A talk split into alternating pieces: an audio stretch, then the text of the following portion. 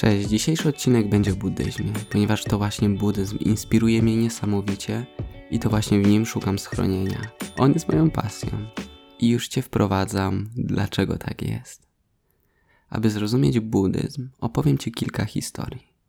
Pierwszą z nich będzie moje poszukiwanie szczęścia. Jak wiesz z poprzednich historii, wyruszyłem w samotną podróż, aby znaleźć definicję własnego szczęścia – i pięknym momentem było, kiedy natknąłem się na medytację. Medytacja jest najważniejszą rzeczą w moim życiu. To ona pozwala uspokoić mój umysł, skoncentrować go i zyskać większą samoświadomość, a co za tym idzie, wiedzieć czego potrzebuję, wiedzieć co w danym momencie sprawia mi szczęście. Wiem, że medytację także można znaleźć w chrześcijaństwie, można znaleźć w każdej innej kulturze. Jednak to właśnie buddyzm promuje ją najbardziej. Drugi ważny moment w moim życiu było, kiedy zapytałem pewnego mnicha, czym jest dla niego życie. Powiedział, że życie to nastawienie umysłu, ponieważ widzimy rzeczywistość przez nas samych. To znaczy odbieramy to, co nas otacza przez nasze zmysły, czyż nie? To ty słyszysz, to ty wąchasz, to ty widzisz.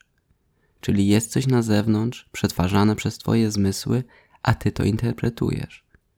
Przykładem może być stanie na przystanku, kiedy zaczyna padać deszcz. Jedna osoba może to zinterpretować zmysłami, że jest jej zimno, że jest mokro i że bardzo tego nie lubi. Da temu ocenę negatywną.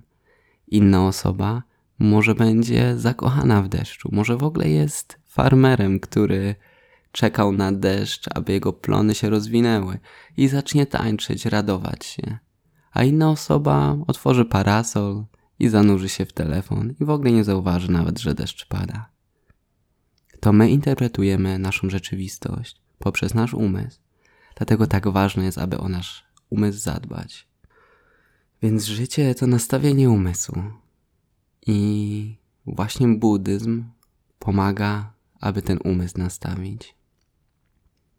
Dlatego warto zadbać o swój umysł. Warto zadbać o swój ogród, ponieważ piękną metaforą naszego umysłu jest właśnie ogród. Wyobraź sobie, że jesteś właścicielem najpiękniejszej ziemi. I wielu z nas pozwala tej ziemi rosnąć dziko. Jednak jeśli chcemy, aby ten ogród przypominał nas, wyrażał nas samych, trzeba o niego zadbać. Posadzić nasiona, które wydadzą owoce, które lubimy, a nie kwaśne czy zgniłe, Dlatego tak bardzo ważne jest, aby sadzić odpowiednie owoce. I długo tego nie rozumiałem, ponieważ gdy pierwszy raz można spotkać się z buddyzmem tybetańskim zwłaszcza, jest tam bardzo dużo figur, rytuałów, które jeśli zignorujemy, zinterpretujemy błędnie. Tak było w moim przypadku. Gdy zobaczyłem pierwsze rytuały, pomyślałem, że jest to kolejny kościół, z którego uciekłem. Jednak Pewien mądry człowiek powiedział mi: Jeśli nie wiesz o co chodzi w buddyzmie, to chodzi o umysł. Jednym z takich rytuałów było rzucanie ryżu na stupy, na pomniki i obrazy. Dostałem ryż od mnicha i zadaniem było wyobrażenie sobie, że jest to coś bardzo ważnego i rozrzucanie to na symbole Buddy i obrazy. Jednak gdy to otrzymałem, pojawił się we mnie bunt. Ale jak to? No kolejny rytuał, po co mam jasna ciasno rzucać ryż wokół siebie? Poszedłem więc do mnicha i zapytałem się, no ale o co w tym wszystkim chodzi? Czy to jest jakiś kolejny rytuał? Mnich mnie zatrzymał i powiedział: Zajrzyj w głąb swojego serca i znajdź to, co jest dla ciebie naprawdę ważne. Co cenisz? Czym ten ryż mógłby się stać? Proszę, wykonaj i ty to ćwiczenie. Wyobraź sobie, że trzymasz w ręce ryż i możesz go teraz zamienić na najcenniejszą rzecz, jaką tylko możesz stworzyć. To mogą być diamenty, złoto lub inne rzeczy. Trzymałem ten ryż w ręce i krążyłem wokół stupy, szukając swojej odpowiedzi, co jest dla mnie ważne. Przyłożyłem to do serca i szukałem, szukałem, aż w końcu znalazłem to, co jest, to, co było dla mnie dużą motywacją do rozwoju, to uczucie bezsilności. Bardzo tego uczucia nie lubię i nadal mam problemy z jego akceptacją.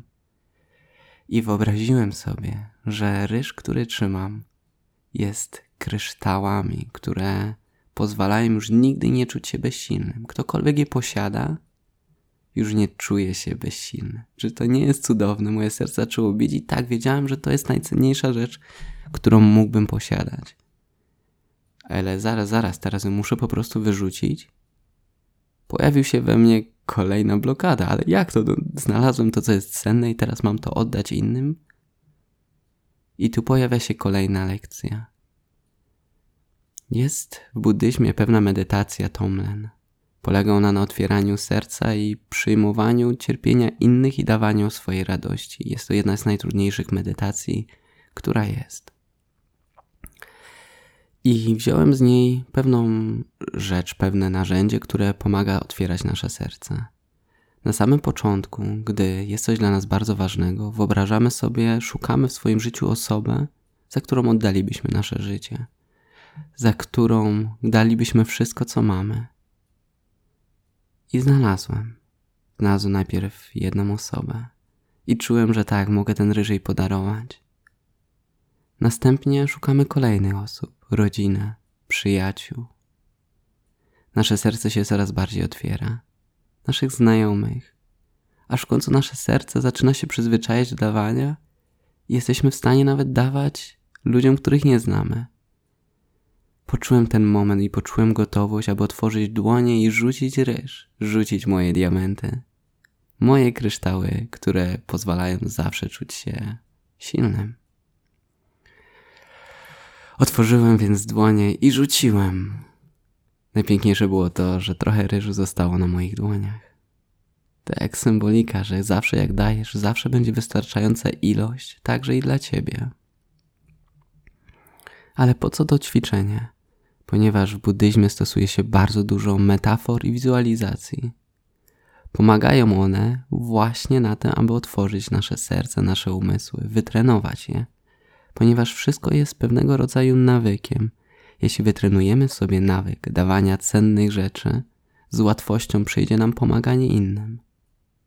Może buntujesz się, gdy powiedziałem, że w buddyzmie jest dużo wizualizacji. Tak, to zależy też od tradycji.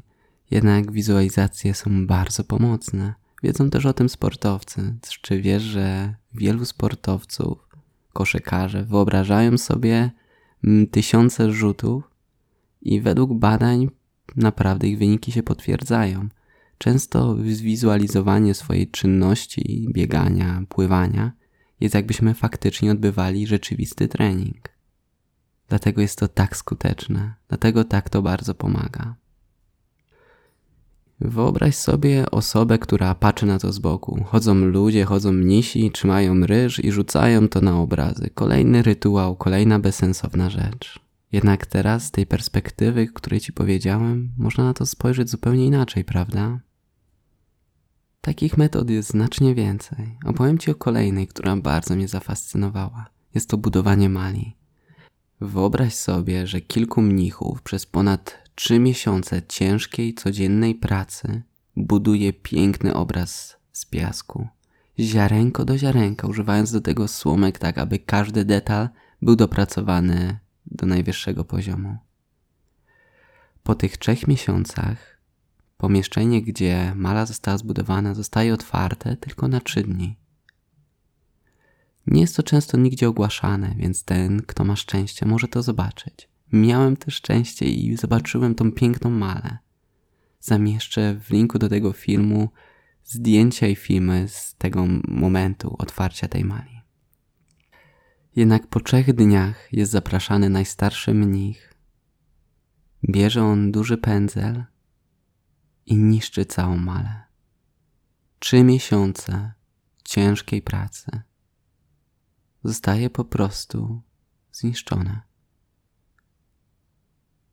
Jak ty byś się czuł? Jednak jest to kolejna rzecz, którą warto zrozumieć, ponieważ mnisi uczą w ten sposób, aby robić dla samego robienia. Pokazują także, że wszystko jest nietrwałe. Uczy to nasz umysł, inspiruje. Piękne, prawda?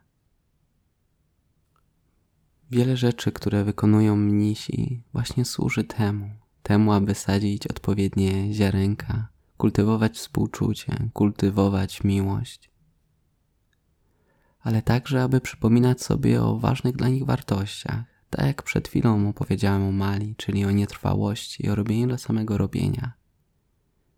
Inną taką rzeczą są misy.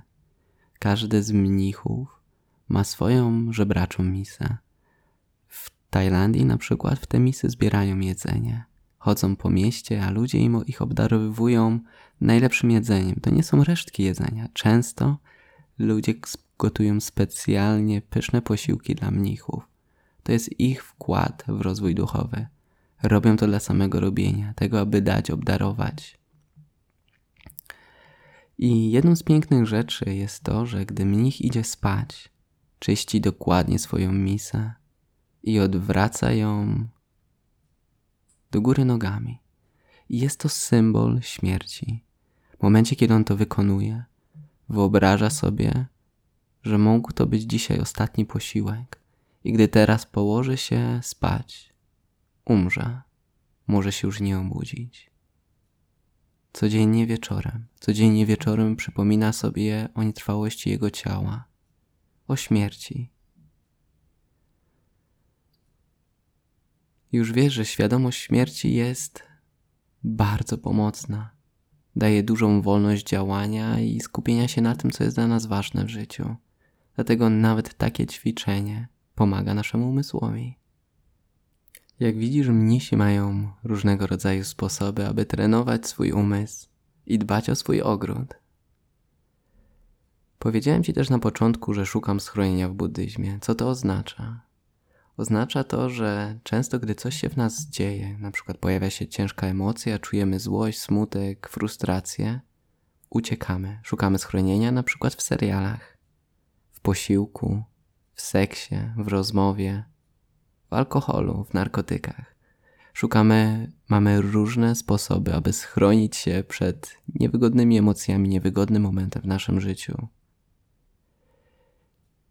W buddyzmie mówi się, że przyjmuje się schronienie w trzech klejnotach. W Buddzie, Darmie i Sandze. Czyli to, do czego się zobowiązuje, to to, że w momencie, kiedy jest mi ciężko, na co dzień, na co dzień szukam schronienia w Buddach Buddha to nie jeden człowiek. Są Buddowie przeszłości, teraźniejszości i przyszłości. To może być każdy człowiek. To jest umysł oświecony. Mówi się, że Jezus był Buddą. Mówi się, że Gotama był Buddą. Allah był Buddą i wielu, wielu innych byli także Buddami. I w nich szukam inspiracji, schronienia. To w ich wartościach szukam swojej drogi. Drugą rzeczą to dharma. Dharma to nauki tych oświeconych ludzi. To nauka o naturze, naturze człowieka, naturze naszego umysłu. To prawda o nas samych. To jest dharma. I w sandze. Sanga to ludzie, którzy wspierają mnie, wspierają mnie w moich wartościach, pomagają mi. To moi przyjaciele. To ludzie, którzy wspierają mój rozwój i właśnie w nich też szukam schronienia. Dziękuję Ci za wysłuchanie tych kilku historii. Historii o buddyzmie, o moich przygodzie w klasztorze. Jeśli będziesz mieć jakieś pytania, proszę napisz do mnie na Facebooku na Wolny Duch lub na blogu wolnyduch.pl. Z przyjemnością będę opowiadać więcej. Na dziś to koniec. I bardzo Ci dziękuję za wysłuchanie i życzę Ci tego, abyś znalazł wewnętrzną harmonię i prawdziwe szczęście. Namaste. Do zobaczenia.